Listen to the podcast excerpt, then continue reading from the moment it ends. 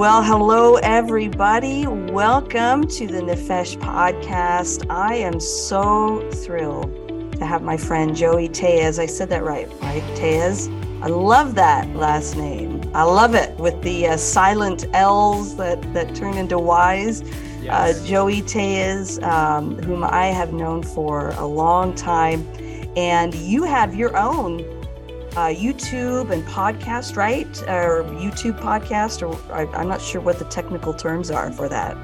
Yeah, so uh, currently I have uh, part- partnering with a friend, uh, and we call it uh, Bloodbot. So my friend has a uh, he has a podcast that I occasionally come on and uh, d- do that. And back in the day, I used to have the Mr. Cup of Joe show. That's right. Where I would interview people who had God-given gifts and that were going after those gifts and talents and and just displaying them for the Lord. And so that's been fun.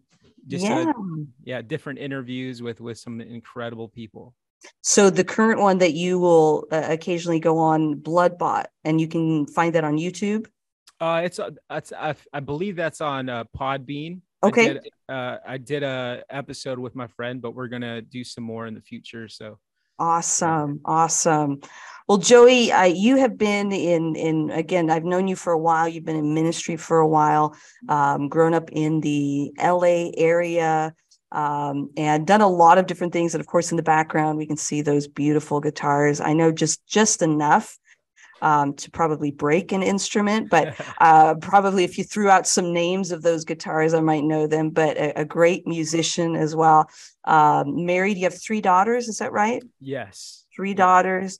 Um, and so just have had a, a full life challenges, ministry challenges, life challenges.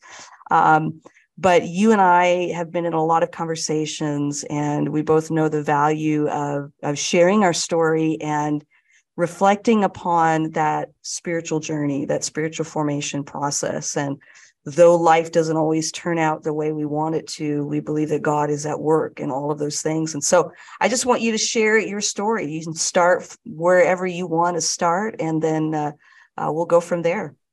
Okay, sounds good. Um, well, I guess I could start. Uh, I was raised in a Christian home with uh, some incredible parents who just love the Lord. Um, and you know, it's interesting, you know, as I'm older now and have children of my own, and, and you realize that you're actually watching your your your parents uh, mature mm-hmm. into adulthood. You know, I'm I'm 41 now, and I remember my dad's 40th birthday, and you know, just looking up to him and and not necessarily realize that he's he's growing and maturing still at that age, and um, and and we we're constantly growing and maturing you know and um, hopefully you know pressing into the lord uh, with all the all the things that might come our way but um, yeah i grew up in a christian home um, and uh, i had a, a sister uh, uh veronica mm-hmm. I, I, say had because she had passed away at the age of 17 she uh, was diagnosed with leukemia at 14 and uh, I just remember watching. I can recall that the the day my parents got the the news that she had had leukemia.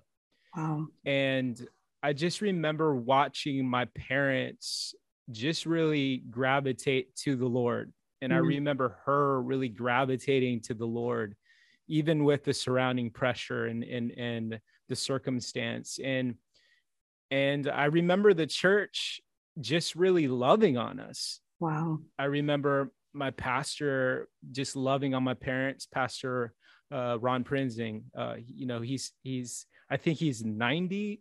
I want to say wow. it's like 91 or 92.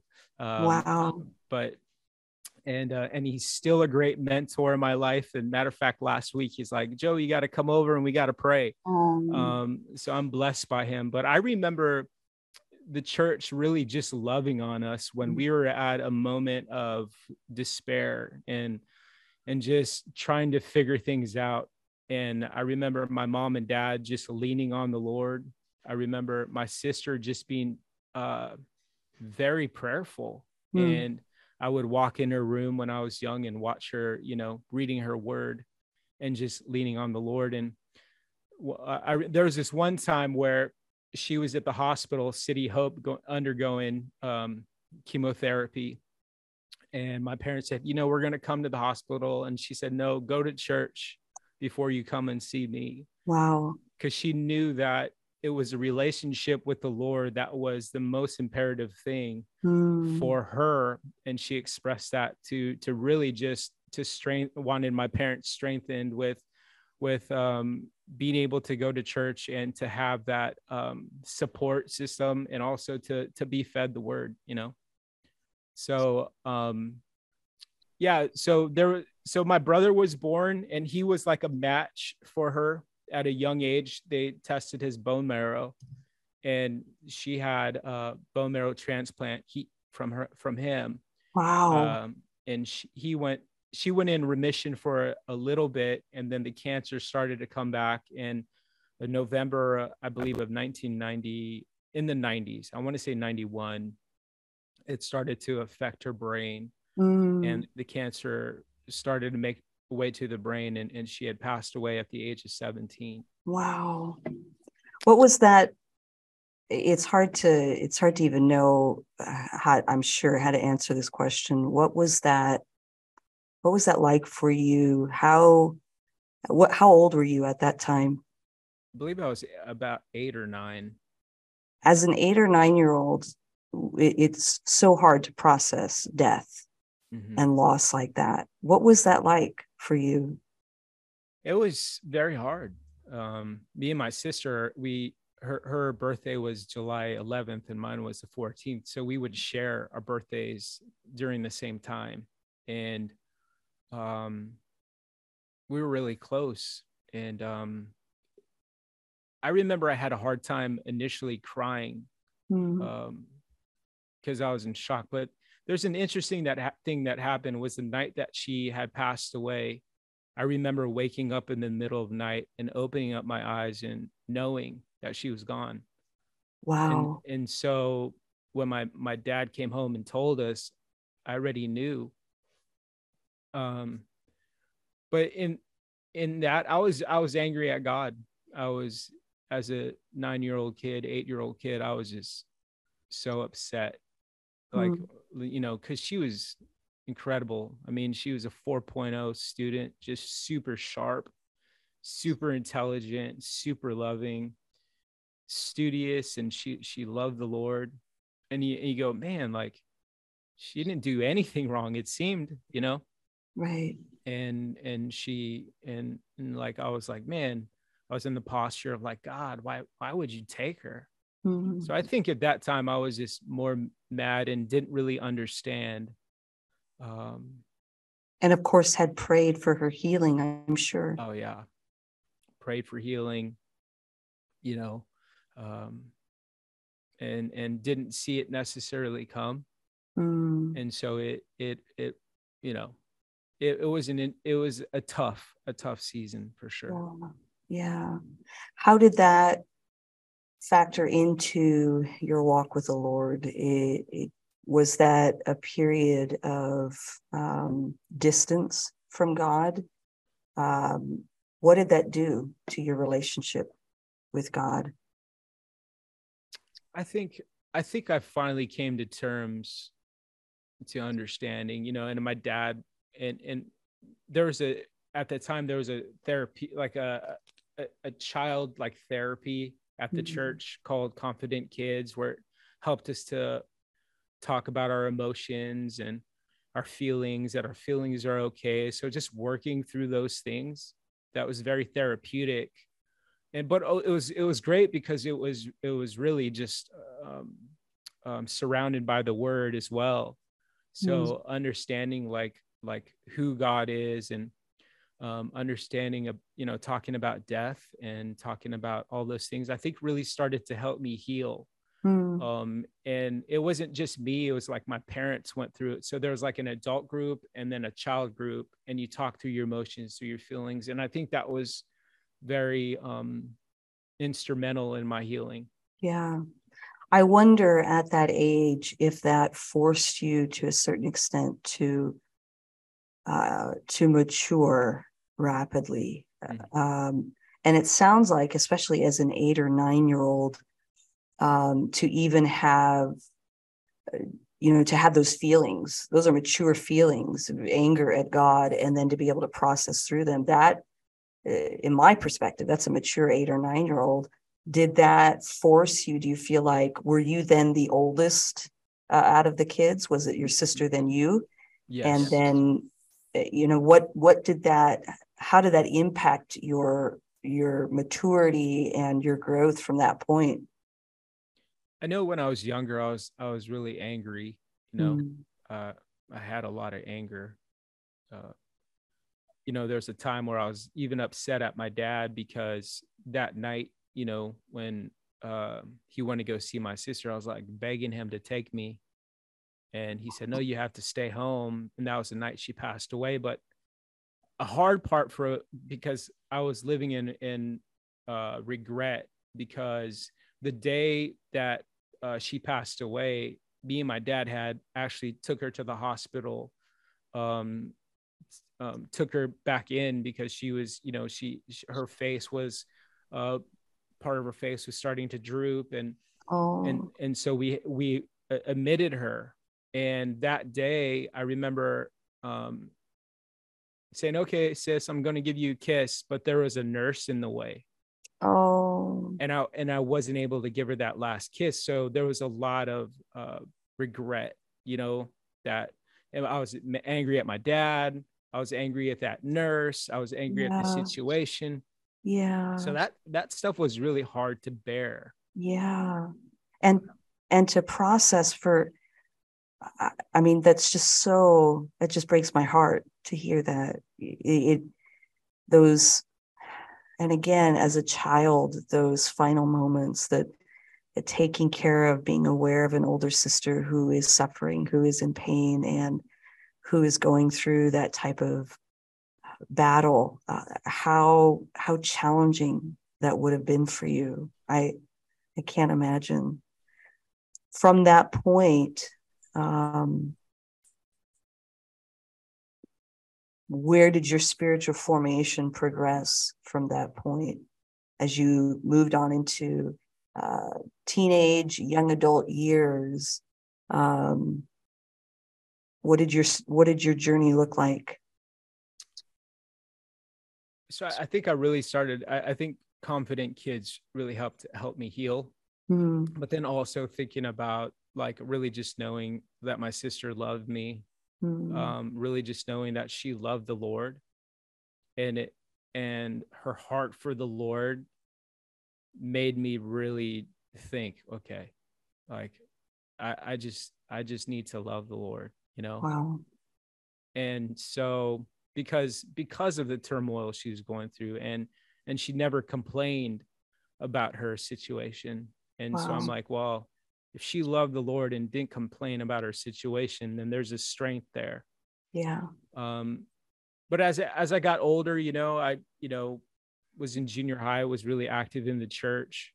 Um, as a kid, anyways, as a little junior higher, I'd always go to church and hang out with, you know, we did crazy stuff in junior high, and we had sponsors and, you know, um, people who really just loved us, hmm. leaders, mm. pastors that just really just cared about us and you know um so i spent a lot of time in the church and growing up and um i remember when i was 14 years old going up to uh, a camp you know with all the kids and just knowing like man i just just need to surrender and, and pastor mm-hmm. ron prinzing was the head speaker that day and i just remember that was the first time i i, I um, got filled with the holy spirit Wow. And was speaking in tongues.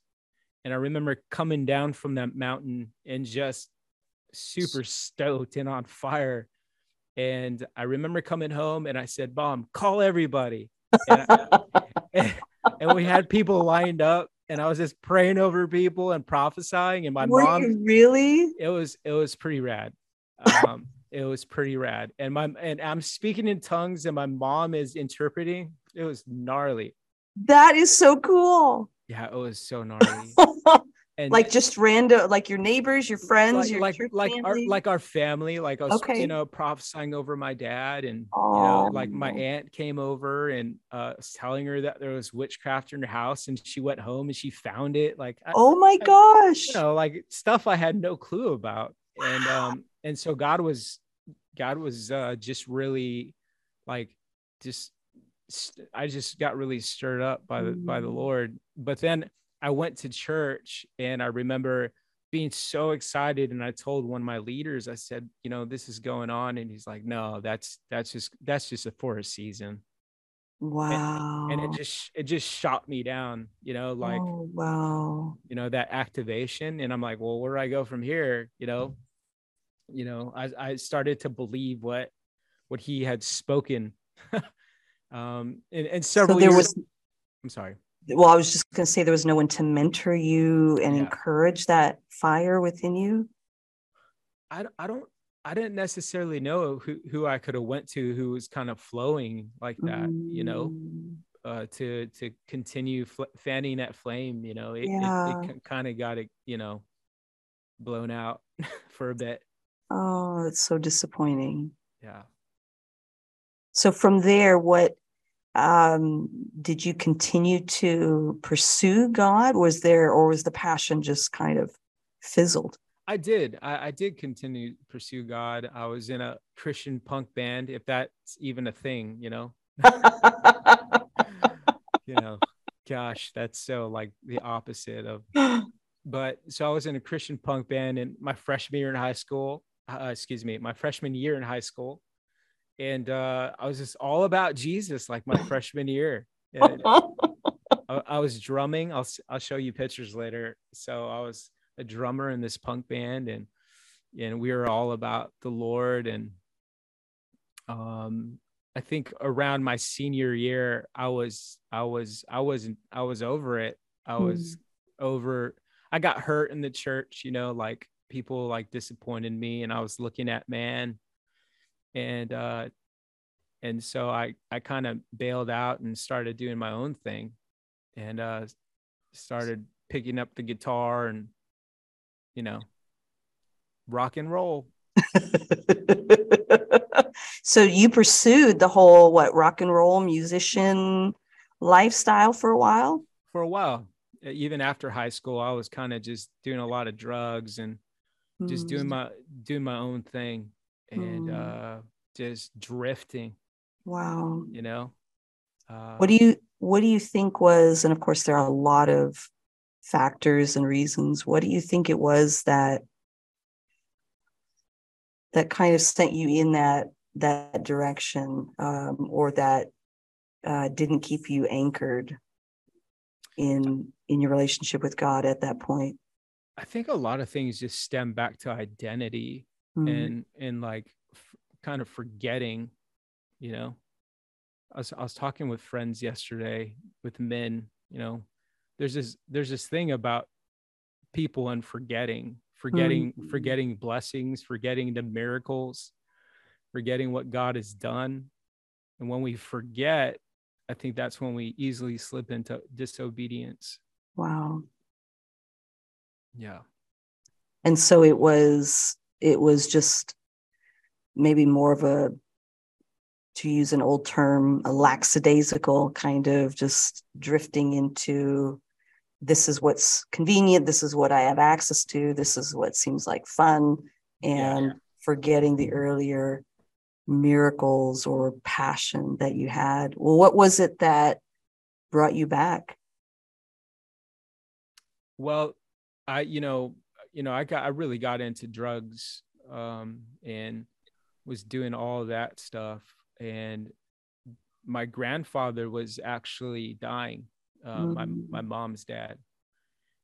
And I remember being uh, in the hospital room and seeing him there and um, just wanting to pray you know? I mean and i was doing drugs like you know a couple hours before Wow. and and so i started to sing blessed be the rock you know Wow. the lord reigns and blessed be the rock and so i start singing this song and he starts lifting up his hands and worshiping while he's wow you know he you know he couldn't talk but he's he's worshiping god and i'm going what is going on like what is going on and you know i, I really felt the presence mm. of the mm. holy spirit and i went home and opened up psalm 71 and it was that reference blessed be the rock you know and i was like what is this mm. and and i knew and i really felt like the lord tell me it's time joey wow it's time to tell people i'm coming mm. and it's time to hmm. turn your life around and that moment all the drugs were done you know wow it was it was a done deal right there i, I mean uh, just a uh, what's the phrase not a clean slate but a um, uh, cold turkey cold, it was just, cold, it was yeah. done it was a cold gobble gobble. yeah, yeah, it was it was really it was really um powerful. Mm. It was really powerful. I just remember weeping going home like I remember telling the time my girlfriend, she's my wife now, uh just telling her like I don't know what's going on and I'm weeping. Mm. And I remember reading the Bible and weeping, you know, and repenting. Wow. Forgive me yeah.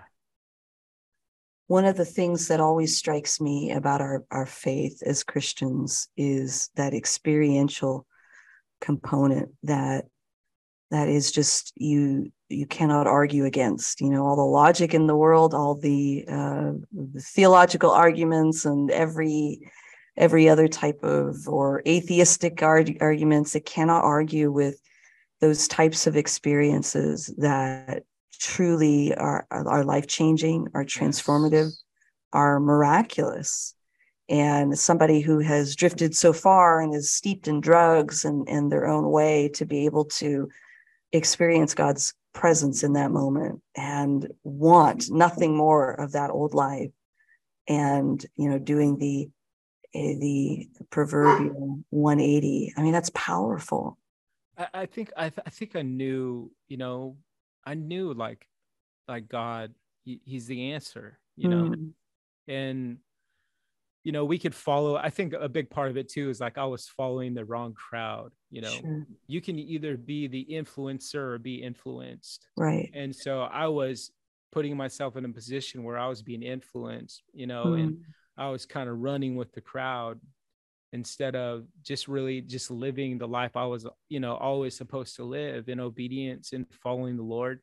And I knew he's it, you know, mm-hmm. and and I think the thoughts of like um just seeing the things that he had did in my past, you know, and um and everything to that point was just like this is it, Joey. You know, and I'd share it with people who didn't uh, weren't necessarily people who had faith and they'd say oh it's just coincidence Mm-mm. but but wisdom would say different that's right and, and you know i think um to overlook things like that because the lord speaks the question is are we paying attention or are we are we are we looking mm. because he's speaking but are are we really paying attention to what right. what he's saying and um, I knew at that time, like this is it like i i have to be done mm. you know hmm.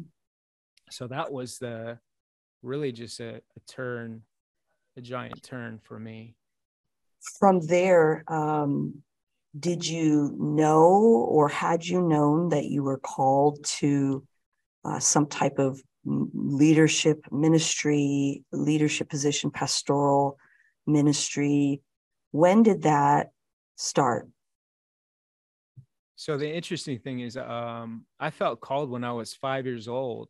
Wow. Watching my pastor preach. Mm. um, and so, and, and it was also prophesied over me when I was a little guy.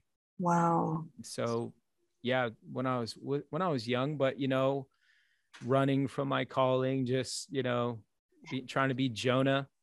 Yeah. Know, and was to... there fear involved in that? So you felt this calling from an early age was there a certain amount of fear that that maybe like Jonah that you were kind of afraid of the calling, afraid of the responsibility, didn't want it, Uh, was there anything that may have contributed to that kind of running away from it? Uh, not necessarily. I just, I just knew I was, I was in the wrong. Hmm. I knew I was in the wrong. Yeah. And so at that transformative experience, what did your life, what did you do from there? Was it, was it, all right, I'm I'm back in church, I'm doing ministry, I'm, you know, X, Y, and Z, or was it uh, kind of a slow uh, uh, turning towards your calling? Yeah, at that point it was like, um, uh, we need to find a church. Mm. So so we started going to a church, a local one, a small one, and uh, me and me and my wife got pretty active in it, and uh, we just started to just just uh, be a part of that congregation, and um, it was really it was really cool. It was really neat because you know she, she had grown up um, kind of Christian, but not Mm-hmm. necessarily and so it was kind of a whole different world to her i mean it was a whole different world to both of us you know just Right. like um you know because when we first started our relationship i was you know i was a druggie so it was like like who is this dude you know don't forget your bible you know so it was it was totally different and Yeah. she stuck with you yeah she's that change. she's crazy that that was 19 years 19 years ago wow. Have you been married that long? Uh, we've been married 15. But together 19 years. That is incredible. Yeah. Wow. Yeah. She she stuck with me. You know, she she knew even when I was in my lowest place, she believed that I was I could be better. Hmm. So she saw who I could be when I couldn't even see straight. So Wow. yeah. So you got involved in church and then from there what what did your ministry look like? So I started playing congas first. Like this this laptop's actually sitting on one of them. so I was straight Ricky Martin, you know? hit, hitting congas, being Ricky Martin. Were you dancing all around the Oh, stage? oh, you know it. You must have visited the church. Um, so I started off with the conga, and that's what I did for a while, and then uh, I try, I try to play drums, and they're like, "No, dude, you need to. We're never going to allow you to play drums again." So, um, I did that.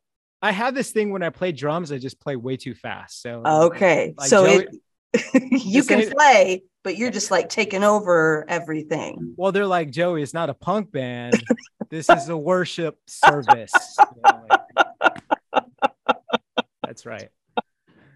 Um, so That would be great to see you drum to like one of the slowest hymns ever, right? and go viral for sure. so yeah, so I just you know uh, playing music and you know we work with children. You know, Shannon would work with missionettes and and girls, and um, then we like went through a church merger, and then um, after that, um, during that time, I was working as a janitor. Uh, as a Mhm. part-time job and a full-time like i was working my full-time job and then a part-time job as a janitor wow. um, and um, I would, you know, listen to Calvary Chapel in the morning. Uh, this pastor named Steve May is this incredible teacher, but listen to him. But then they're like, oh, you should uh, talking about like school, like a school of ministry type deal, like uh, Calvary Chapel, you know, you know, church school. And I was like, oh, maybe I should do that. So I, I approached my pastor and I said, hey, uh, I'm thinking about going.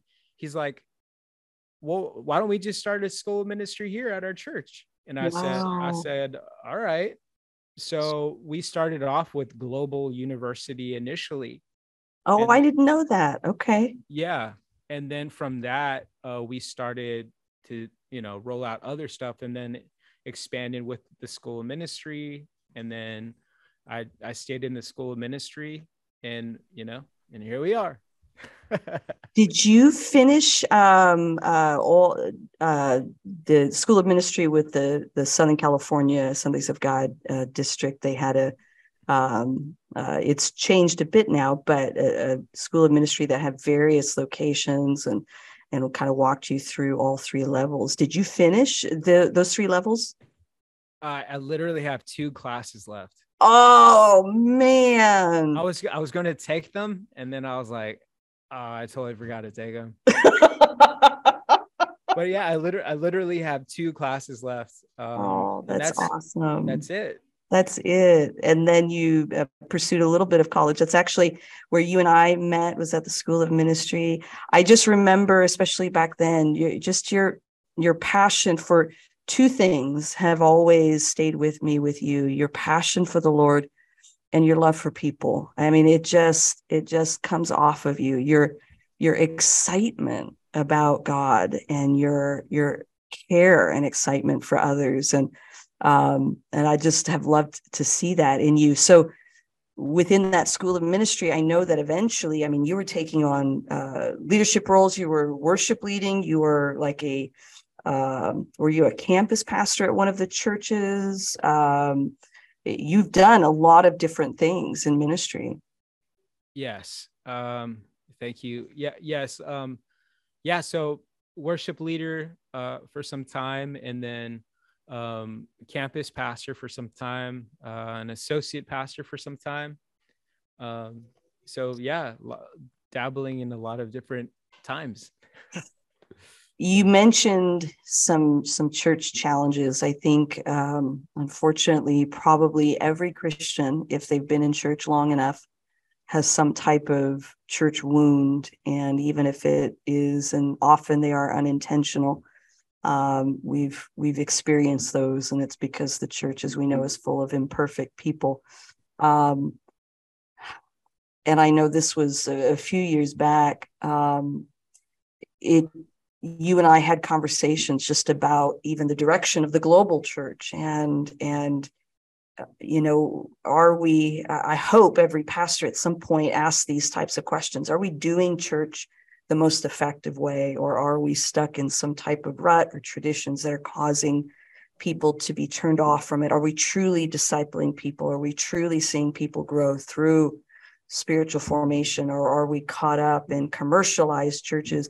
Um, walk, take us back to that um, as far as just even that time, uh, and then take us through to where you're at now in your your ministry in your church. Um, because and I think this is what is so important that the the difficult times that we go through are often preparing us. Well, they're always preparing us for something, whether it's growth or it's another uh, future activity. But for you, that time prepared you then for the ministry that you are doing now and the church that you're leading now. And so, take us back maybe a few years and what that transition was like for you.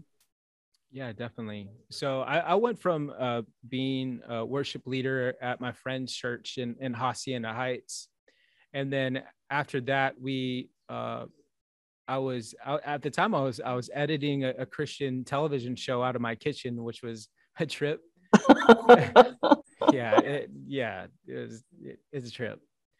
So, um, um, so um, what happened was we we went from um, um, being worship like part of the worship team at a church uh, at one of my friends' churches, w- which was another campus, and then from that um, we prayerfully uh, made this decision to transition to be campus pastors in, in South Pasadena, and um, at that time I, I was working uh, full time at at a, at a, at a warehouse at with Albertsons. I was there for about 15 years. Wow. But, you know, we just took the, the leap of faith to go into ministry. And so we were at this church for some time, um, for, for almost about two years. And we just saw God do, do some great things. Mm-hmm. Um, you know, uh, he was growing the church. Um, but because of, of different things that were happening behind the scenes, we, we had made the decision that we were going to prayerfully um, uh, take a sabbatical, which is churchanese for, for take some time away, you know. Uh, and so it, it was it was rough because you know Lord was really just growing that place and Mm. growing the people or building relationships. You know, uh, my kids had friends and um, it was a tough thing. I, I wept over that. And Wow. um, I think the hardest thing was, you know, um, telling the congregation that, that we're leaving. And um, that was tough. Wow. that was really tough. Um, and in that time, I say maybe a little time after my dad passed away, Wow. um, and I was, I was, I was somewhere else. I, Mm. I wasn't, I wasn't being a good dad or a good husband. I, I was somewhere else. I was, and, and my wife was taking up, pulling up all the slack and taking care of everything. And I was just in a, a rut, you know, um, you know, it, it, it was all catching up to me. And Wow.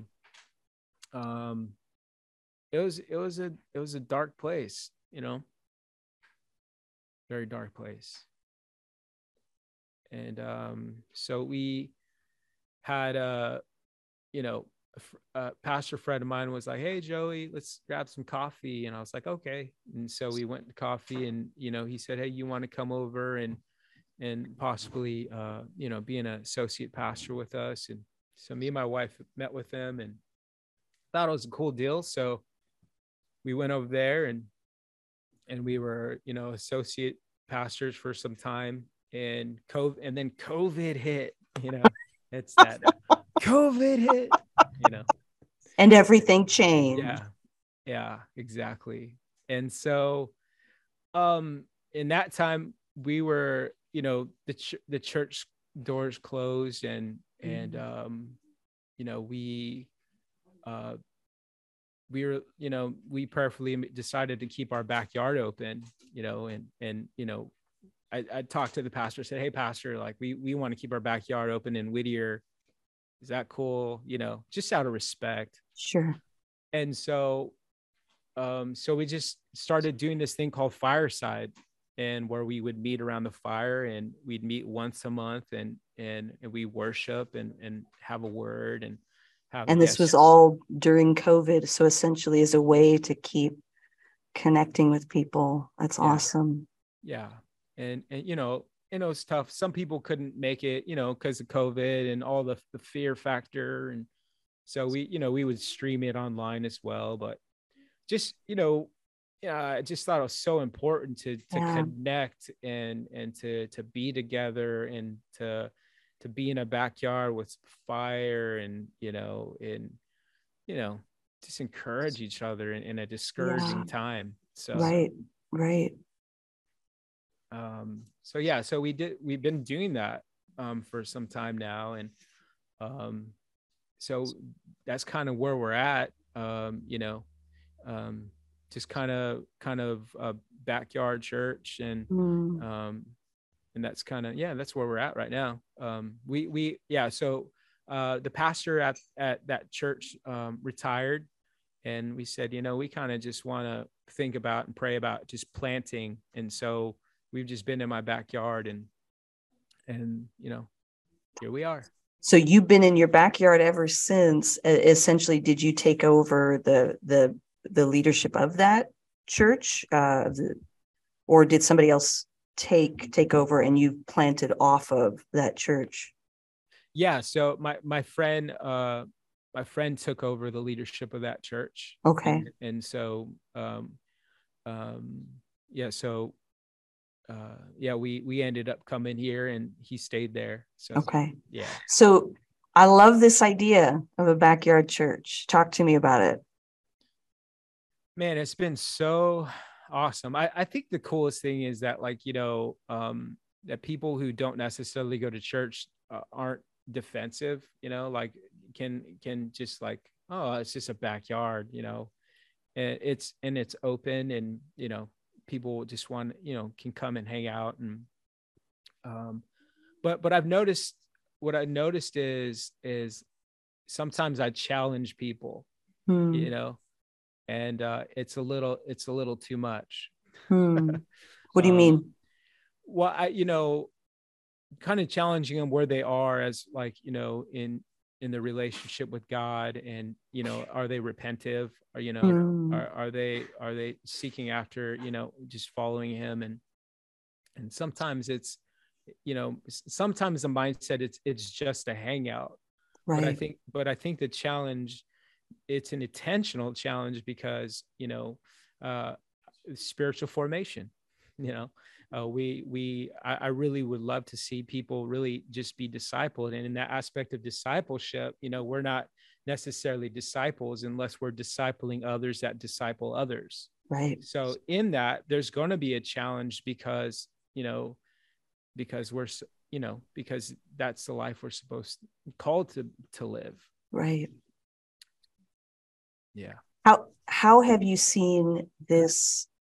So, in addition to being a, a place where perhaps people who wouldn't come into a church building are, are coming, what are some other things that are unique to what you are doing there? So, um, essentially, is it your goal to ever be in a building, or do you feel like this model, almost like a house church, um, is is where you're going to is that what you're going to lean into as you continue that's a great that's a great question um, because i think you know initially i think this model was something especially during covid is something that like really gravitated to but then tr- i think it's all a learning process mm. and hmm. trying trying to trying to be wise of like where the curve is going if you will right. and, and, just like what what god what do you want us to do? And where mm-hmm. where are your people where are the people that we need to really just go after um um uh, where are they are where are they at and how can we reach them you know? Right. How can we reach the lost? And so i think you know i just been praying about that too. It's interesting that you you talk about it um, because it could it be that we have a church service on Sundays like a hub. Mm. And hmm. then and then during the week or you know there's other places of of house house church is, that connect um, right. and then we can meet meet together on Sundays and you know maybe rotate on on speak speakers or, or, or pastors if you will you know I, I, that's something I, you know that I, am praying about. Because mm. I feel like what it looks like, I, I don't know what it looks like. Yeah. that makes any sense. Yeah. And it's, and it's perfectly fine. Um, you know, there, the the challenges of a house church is that it can and there's multiple similar to what you see with a church that's in a building or an institutional church house churches can become exclusive where you've got such a unique uh, connection and camaraderie that that people um, from the outside may not feel welcome or they can be you can have people who are less committed maybe who just see it kind of as a hangout. Um, but the institutional church the church that meets in a building has its own challenges and uh, is something that i have been concerned with with for a while. And i know you and i have talked about this uh, when you center the church around a building and a, and a specific day of the week uh, it becomes something that I go and do one day a week. And my whole identity as a Christian is involved or re- revolves around that Sunday morning service in a building. And COVID has changed churches drastically uh, and has given us an opportunity to make changes to because we know that people are not going back to church necessarily and so it gives us an opportunity to change directions and to help people understand the dynamics of a spiritual formation process that is holistic uh, as opposed to a christianity that is purely a, a name and and again an identity that is associated with a certain day of the week or a certain place. The fact that you don't know where it is heading i think is absolutely uh, I don't think anybody knows where it's heading. And I and how do we how do we truly disciple others? How do we engage in spiritual formation, both for ourselves and others, as ministers, as leaders? What does it look like? And are we willing to make those changes? Now, for you in your situation, you would be considered a bivocational, or I know, I think the new term now is co vocational pastor uh, because you work a, a full time job. Is that right? Yes. Yeah. And so you are uh, uh, again, and I, I foresee this as the as the future for for ministry. I think more and more people are are going to be developing these smaller and smaller churches and are going to be bivocational, co-vocational. Um, and I for you is that um, I guess is that okay at the moment? Is that where uh, is that where you see that heading for you as well? Yeah, very much so. Um, um, very much so. The interesting thing is is I, I believe like just what you said, the discipleship factor of is mul- like multiplying, but being able to disciple those who disciple others, but also um, in the small church setting um, is also um, is there's a tendency to to want to to retract to the the old uh, hmm. tra- traditions, and so going forward in this new endeavor, if you will, is really just being mindful and and really just having uh, discernment and leading of the holy spirit prompting of the holy spirit as as we go forward like lord how do we do this moving forward right. and, and try not to lean back into the old traditions um, that that may work in, in other instances but uh, depending on where where we're at you know even location you know like god do you want us in the marketplace? What do we do? Mm. do you want us to go pray for some people and just watch the holy spirit wreck people and and just move in power? Um, mm. god, god help us. There's this interesting thing that that we have we have the theology we we know we can teach it but but but can we grab people by the hand and, and take them out and, and really just show them how to walk in it wow. and and and i think you know a lot of people have the theology they know the scripture they know these things but they aren't necessarily walking into them which is mm. is limiting them to really just walk in power right. when they when they realize that you know they can walk in power as a disciple mm. and not not because they're in any position or or because they're a pastor or you know what what have you but just knowing that that who Christ is and what he says is true and walking right. in that Right. It, th- there's power. Something's going to happen. There are going to be miracles on the other side of our obedience. Right. There are going to be miracles on the other side of us getting up and just moving forward in what God mm. has called us to. And it, and and and I, I think the troubling thing is that we always look back to how we did it. But God's saying, I'm doing a new thing. And if he's doing right. a new thing, then we should also be doing a new thing in, in what he has called us to do mm. going, going forward. And I really believe that God wants to do new thing in us and through us but we have to realize who we are and who he is and if what he says and who he says he is if we believe that then we can walk in the power of who he, he says uh, what we can do through him you know? Yeah i love that. I think that's so so powerful.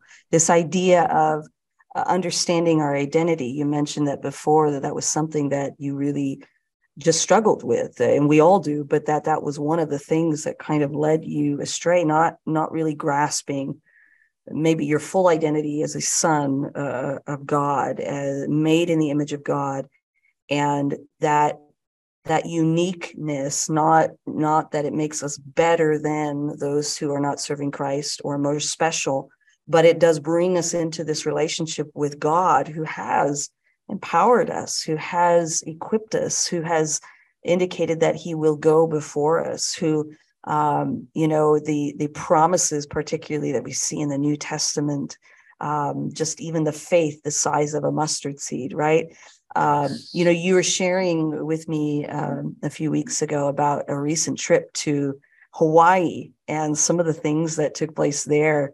Um, would you want to share any of that? Uh, yes. It was a mission trip that you just kind of went to, you and a few friends, and and just literally went to the store and just prayed for people, and some amazing things happened. Uh, Hawaii messed me up. Hawaii messed me up. It, and I think a big part of it is that, you know, prior to the trip, um, was that we had an expectation for God just to do the miraculous. Hmm. And in that expectation, we started to see it happen. You know, uh, we started to believe, we prayed, and and God moved mightily. Um, uh, yeah, just for instance, you know, you know, on the one of the last nights, last days we were there, uh, we were going back to uh, Walmart because we spent 95% of our time at Walmart. You know, you think, oh, oh, you're, su- you're suffering in paradise for the Lord. you know how many times but, I heard, heard I mean, that like you're right you're suffering for the lord in hawaii but i mean you went to walmart you hung out yeah. walmart in hawaii uh it's pretty crazy when you think about it it, it was it was and that was the cool thing about it and so um, you know, we call those aisles, you know, the heavenly aisles, you know, because God was just rocking people in the aisles. It was gnarly. Wow. So I just went with a group of, of incredible people who, you know, just believe that God, God can use us and not because of, you know, a position or nothing, but it's because who he says we are in him. Mm. And, um, and because they love, they love people. Wow. And, and so you know you've seen people you know get out of wheelchairs you know uh, people manifesting. I never saw anything like that uh, that intense. Wow. But on, on, one of the last on one of the last nights we um uh, days excuse me we we went back to walmart and you know we were going to have a baptism and we were at the church but we went back to to see if we can pray for some more people. And um, we were about to leave and I'm coming around this corner. I was about to go to the restroom and I, I see this, this guy wearing a red shirt. He's really just really just muscular dude. And I'm like, Hey man, I believe that Jesus brought me from LA to talk to you, you know? And, and, you know, later, later on, I interview him. He says, I thought this guy was crazy.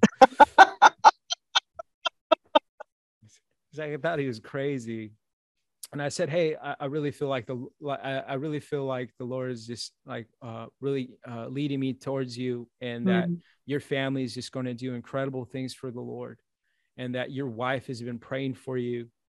And I said, "I know it sounds kind of crazy." Uh, I said, "But you know, um, uh, we've been seeing so many miracles and deliverances, and and and he goes, "Oh, my wife, she's she's been watching those videos of deliverance." And I, oh, oh, okay. And he's like, hold on, let me go get her. And um, well, because I was like, can I pray for you? And he's like, oh, let me go get her. And she so happens to be working at that Walmart. Oh, and, wow. And, and she was over like three other aisles. And he goes and gets her. And, um, you know, she takes off her Walmart vest and, and, uh, she starts crying. And I said, You've been praying for this guy, haven't you? She goes, Yeah, she starts crying. Wow and so I I call over my friend um, and I say, hey, let's pray for these people, and so we're praying, and she just she just starts shaking in the middle of Walmart, but they were they're repenting, right? They're repenting, right. and she's just shaking, and uh, just you know getting delivered, and so um, we said, hey, you know, you know, we're praying for them, and we said, hey, we're going to be baptizing if you guys want to come down to this beach. So they they actually come to the church and you know they bring their towels and we baptized them oh. um, literally within three hours time of that you know just initial wow. um, um, conversation. And and the cool thing was that their family was actually on the beach um because they go there uh you know at that time all the time to to go barbecue on the beach. Oh wow so their families watching them get baptized Oh. And uh oh, it was it was so crazy. It was just crazy. I mean, I just I love the I love the simplicity of it. I love the the you know the parallel to Acts, the book of Acts, as Paul is just walking around, as Peter, they're just walking around and they're seeing uh, people healed. You know, the shadow of of Paul, the the the handkerchiefs that that were touching that had touched Paul and they're laying upon people and people are getting you know healed and uh, there is just the simplicity of just praying for people, uh, allowing the Lord to use you. Um, I think I asked you this before. I don't remember what what the answer was, but what was it that specifically led you to Hawaii? Was there somebody that you knew there, or was it just you felt? I mean, hey, no complaints, right? It's Hawaii, but was it? Did you just? Was it just a place that was in your mind that you felt like I need to go there? So, so I have a friend that I, I met like at a Bible study, and um, he plays guitar and we just we just hit it off and and we started hanging out and I was going to Bible studies with him and he's like, "Oh yeah, some some lady invited me to go to Hawaii to go pray for people there on the island." And I go, "Oh, that sounds rad." he's all he's all you sh- maybe you should go. I go, "Oh, maybe." And then, you know, um I was like, maybe I should go. And then he's like, I, I had a confirmation. He said, we were walking around uh, the city and we, and we stumbled upon like a Hawaiian, fe- like it was like a, like a festival going on. And he's like, yeah, I guess that's my confirmation. And I was like, oh, I want confirmation. And so I was, I was working at this, uh, a job site in Fontana and I pull into a gas station and uh, a bunch of guys, young guys, come in with wearing leis around their neck. and I go, all right, I, I, guess it's happening, you know. I love that. But uh, um, I was re- I've been reading a book too. Um, the life you're always, I th- believe it's called the life you're always supposed to, or you're you're supposed to live. Hmm. And and a big part of that book is just talking about um, Isaiah going to the throne room of heaven and where he sees the cherubim and the angels flying around. And he, he overhears the Lord saying, Who shall I send? And he says, Send me. Wow. And I think the biggest thing is that that God is really just looking for people to partner with heaven. Right. Just like God, I want to partner with heaven. I believe that you are divine. I believe that you are powerful. Like allow God to put his super on your natural. He's, he's hmm. a supernatural God. He wants to pour out his super on our natural. Wow. But a lot of times we're so consumed with the natural, we miss the super. Mm. But if we could just lock lock in on what God wants to do, to do like pray like Lord, oh, oh, um, you know, send someone my way. Give me a word for them. Lord, I, I care about people i care about the lost and and right. as much as you do and and and he wants us to partner with him and so oh, when cool. when we do we will see we will see miracles and and god will give us a word and and we just have to walk in it and um and we'll see it come about yeah. um when I, when I came back from Hawaii I was so stoked I took my I took my daughters to the beach and they saw some miracles Mm. And then I took my my eldest to go pray for some people in Walmart, you know, just to just step out into it. Yeah. And and yeah. and you know, where you know, Jesus is coming. He mm. is coming, but he but we also have work to do. Mm. You know, I, I, think sometimes we're just we're just waiting, like you know, we're just waiting to jump up so God could rapture us.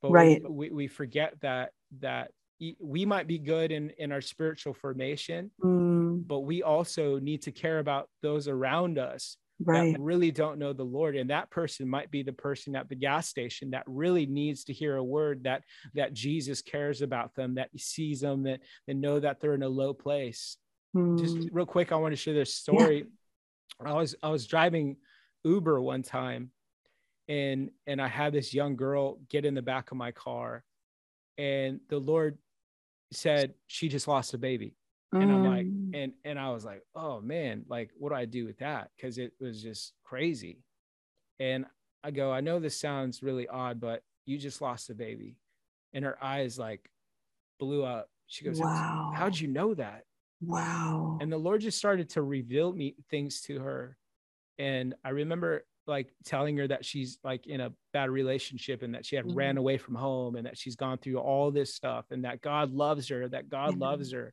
And I'm nobody, but I want you to know that Jesus is real and he loves you.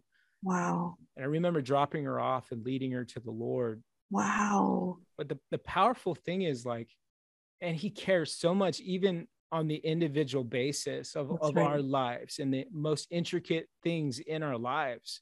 But he also wants to use you and I to mm. to reach others and partner with heaven so that we can see mm. him move powerfully Yes. And the more that we do it, the more that we step out, the more you're going to see God continue to do the incredible and the incredible and the incredible. He is yeah. who he says he is. That's right. And he wants to do those incredible things through us so that others may know him. Mm.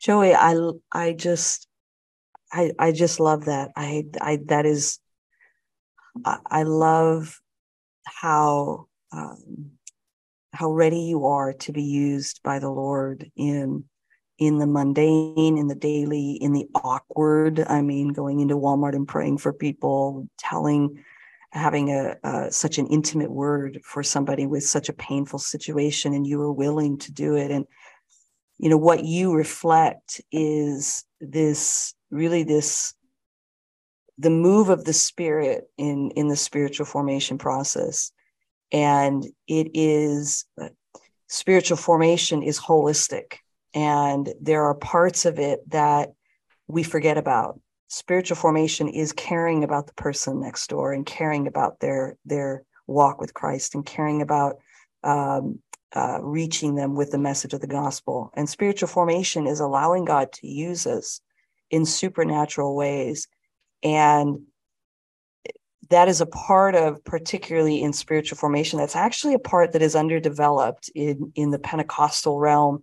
Um, there there needs to be more in both books and re you know uh, teachings on this uh, about the whole that that part of it. And and i think just kind of as a as a side note uh, I think this is where at times the Pentecostal church or Pentecostals have lacked the depth so they operate in the spirit, the gifts of the spirit, or the move of the spirit, and they allow the Lord to use them. But if their core, their daily walk with the Lord is not being developed in spiritual practices and disciplines, that that um, they can easily get off track or get into some weird realms, and, and we're familiar with all of that. But what you exemplify is a person who is rooted. And, again, because I know you um, and I know the time that you've spent both in just studying, but also in your own development, you are rooted and you are allowing the spirit to move, but there's an anchor there that goes beyond just the experience. And that is so important. And I think you are a good example of allowing that spiritual formation process uh, to be to be holistic. And I just I love what God is doing in your life and through you. I just appreciate you so much. I appreciate you coming on and sharing. And um, I'm excited for what God is going to do in your life in the future. Um, I don't know if I've told you already, but I think you need to write a book, um, and you your your voice needs to continue to be heard, uh, especially for our generation as you continue uh, to share this this aspect of the move of, of God's Spirit. Thank you so much Thank for being you. on, Joey. You are awesome. Um, where can people connect with you, or um, do you have a website? Do you have um, anywhere that, that people can contact you, or even connect with with your church and, and the things that you're doing? Uh, connectionhouse.org. Connectionhouse.org um, and I'll I'll put that up as a link as well. But uh, again, I just the Lord is doing so many things in your life and using you in in the midst of a lot of pain and grief and challenge, and and God has has is just getting started in your life. Um, and so again, thank you again for being on. Um, if you want to reach out to Pastor Joey and what God is doing in his life, connectionhouse.org, you can check that out. Well, thank you all for listening to this latest episode of the Nefesh podcast. I hope that you have been as uh, just encouraged and inspired as I have, and we will talk to you next time.